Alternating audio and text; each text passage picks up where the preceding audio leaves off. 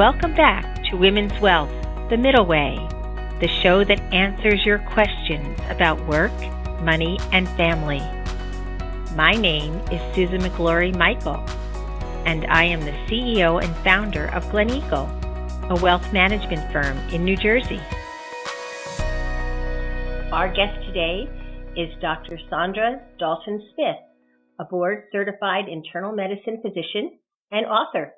Her work emphasizes the important role that rest plays in unlocking happiness, increasing productivity, and overcoming burnout. Welcome, Saundra. Hello. We're glad to, we're glad to have you here today. I think that our listeners would love to know if you can expand upon and tell us about your background and how you became interested in the relationship between the mind and the body and the soul and spirit. Yes, well, as an internal medicine physician, I burned out in the middle of my career. So I've been in practice for about 20 years. So about five years in, uh, my husband and I had our boys and they were back to back. So I had two toddlers at that time and it really became a lot to deal with. It became too much to actually manage. And it was during that burnout period that I started looking at how do you stay in a challenging profession? How do you stay in a tough career choice and still have sanity and still enjoy it and still have energy? And so that took me into researching. My background has, has always been in research. And so for myself, it was, it was one of those physician heal yourself moments where I really just dove into the research with regarding to mind, body, and spirit and how it relates to burnout prevention. Saundra, I can really relate to what you're talking about because I have a daughter-in-law who's actually completed her third year residency as a urology surgeon and just had her second baby. So she is at that overwhelmed, exhausted stage. And I think that probably this podcast she's going to relate to a lot. As you were talking, I was sort of smiling, thinking after that second baby, it was all hands on deck to help out. So I'm sure it will be flashbacks to you. And in your research, you talked about your research. Can you kind of discuss? I know that you were talking about that there's seven types of rest. Can you explain that to us? Yes, well, I can certainly relate to your your surgical family member because yes, that's difficult. And when I was going through that process, what I started realizing is that I was getting as much sleep as I could get as a doctor. It wasn't that I was sleep deprived even on like vacations or times when I would get extended periods of sleep, I was still waking up exhausted. And I found that that wasn't just me. It wasn't, it was my patients. It was everybody that I seemed to be coming into contact with that a lot of us were experiencing that. The sleep alone wasn't solving our fatigue.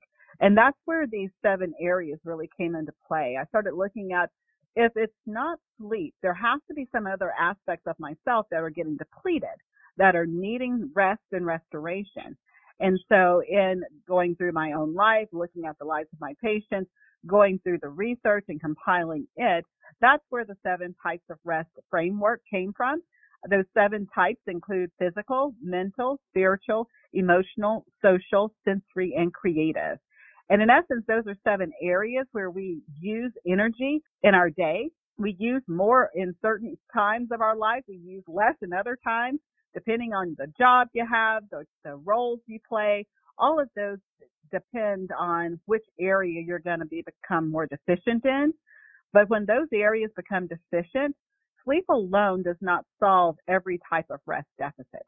So we really have to be specific about where we are depleted so that when we do restful, restorative type activities, we actually pour back into the place of our depletion.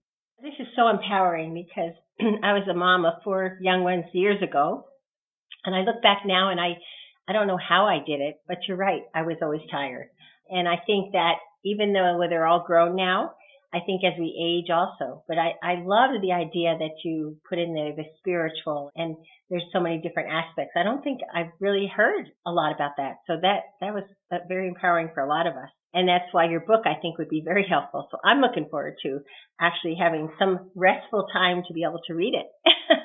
what are some things our listeners, myself included, can do to kind of help ourselves to get better rest? Like there must be, how do, how, this is we often, so often, you'll listen to a lecture or you'll read a book and you'll say, that makes so much sense. I need to do that.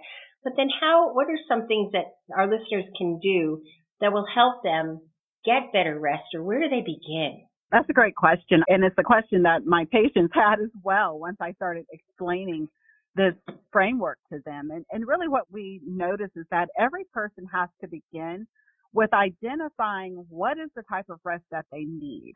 They know they're exhausted, they know they're tired, but they don't know where to even start. You can't just jump in and try to get all seven of these. That becomes its own form of work and striving. You really have to be intentional about the area that you have a deficit in. And so for that reason, we actually developed a assessment, a free assessment to help people evaluate which type of rest are they most deficient in. And that's simply at restquiz.com. It gives you a score in all of the seven types of rest. And then once you have that information, once you know your areas of greatest deficit, then you can be eh, very specific about doing restorative activities that improve that area. For example, if someone has a mental rest deficit, this is the person who they may be exhausted, but they lay down to go to sleep at night. Their mind's racing. They're thinking about their to-do list the next day. This person may also find that they are very forgetful. They have a hard time concentrating. And so for that person, some things they can do to try to improve their mental rest deficit could be brain dumping before going to bed, which is basically jotting down whatever is ruminating in your thoughts so that instead of ruminating over it, you put it on something concrete like a notepad or journal. And that way it, it captures that thought in a way that keeps your brain from feeling as if it has to hold on to that bit of information. Or that person could practice something like mindfulness techniques or even decreasing the amount of multitasking that they're doing so that they're not training their brain to not concentrate, that they actually redirect that so that they can have more concentration, more clarity. Another example, let's say if you're someone who is expending a lot of energy with other people. So you're an empath and so you you you take on, so to speak, the emotions of others. Or maybe even you're someone who works a job where you have to control your emotions. You work in customer service and someone starts yelling at you, you don't get to yell back. You, there, there's a professional emotional labor that's required to keep it in check, to, to keep your temper controlled. No different than we, we were talking about healthcare with your family. And if you're in healthcare, if you're an empath, you may see something horrific and horrible that makes you, that almost brings you to tears, but you're trained in your practice to not show emotions because it doesn't help your patients or their family or your nursing staff or whoever you're working with. And so you can develop an emotional rest deficit in those situations. And so how do you get rest when you emotionally are drained? You find places where you can authentically express your emotions and release them. So that emotional labor of trying to keep it in check, hold it all in, not let anybody see anything.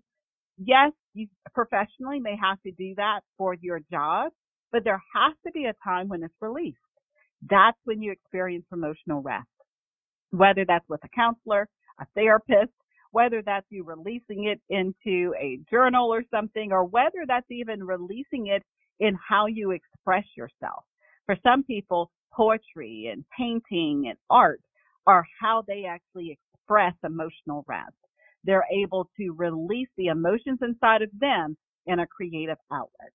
You know, when you are talking, I think some of us were sitting here thinking we can relate to all of the above that you addressed. So let me just reiterate, you had mentioned that the listeners today could, it's rest, R-E-S-T quiz dot com. Yes. So that's where our free assessment is located at and it allows them to be able to see which of the seven they're most deficient in.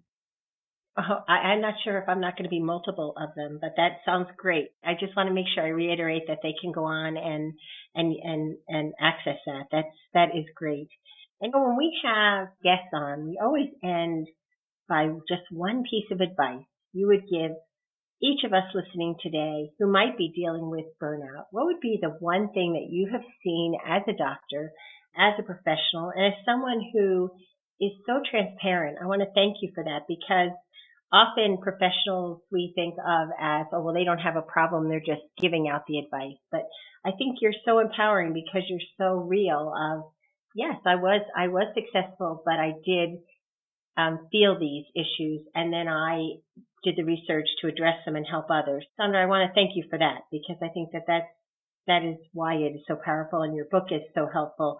But can you end today by giving those women that are listening today a piece of advice on something that they could deal with because there's so much burnout and often we don't even know we're burnt out. The one piece of advice I would I would give is to to recognize that rest isn't the extra thing you do when you find time. If we leave it in that bucket, then nobody would ever do it because there's never time for anything. Rest is what we do so that we are able to stay the best version of ourselves we should, instead of seeing it as something that is subtractive, taking away from our life or we're having to make room for, see it as something that is additive, as pouring back into. I oftentimes think of it this way. As a physician, if someone comes into my ER and they're bleeding and I just suture them up and send them out, I've stopped the bleeding, but I actually haven't restored them. To restore them, I may have to actually give them blood depending on how much they had lost before they arrived. That's how rest is for some of us. We do these weekend vacations and we try to patch it up without actually doing a deeper dive. That was the whole reason behind my book, Sacred Rest, Recover Your Life, Renew Your Energy, Restore Your Sanity, to help people get to a place where rest becomes an integrated part of their life. I can't thank you enough. Thank you for joining us, and I would encourage everyone to go on your the quiz and your website and to obtain your book because this is so in need in, in all of us that are working and trying to juggle families or going to next stages of life. And so I want to thank you, Saundra, for joining us today. Thanks for tuning into today's episode of Women's Wealth, The Middle Way. Make sure to subscribe to us and leave a review on iTunes, Spotify, SoundCloud, or your favorite podcast app. Join us for new episodes every other Wednesday. See you in two weeks.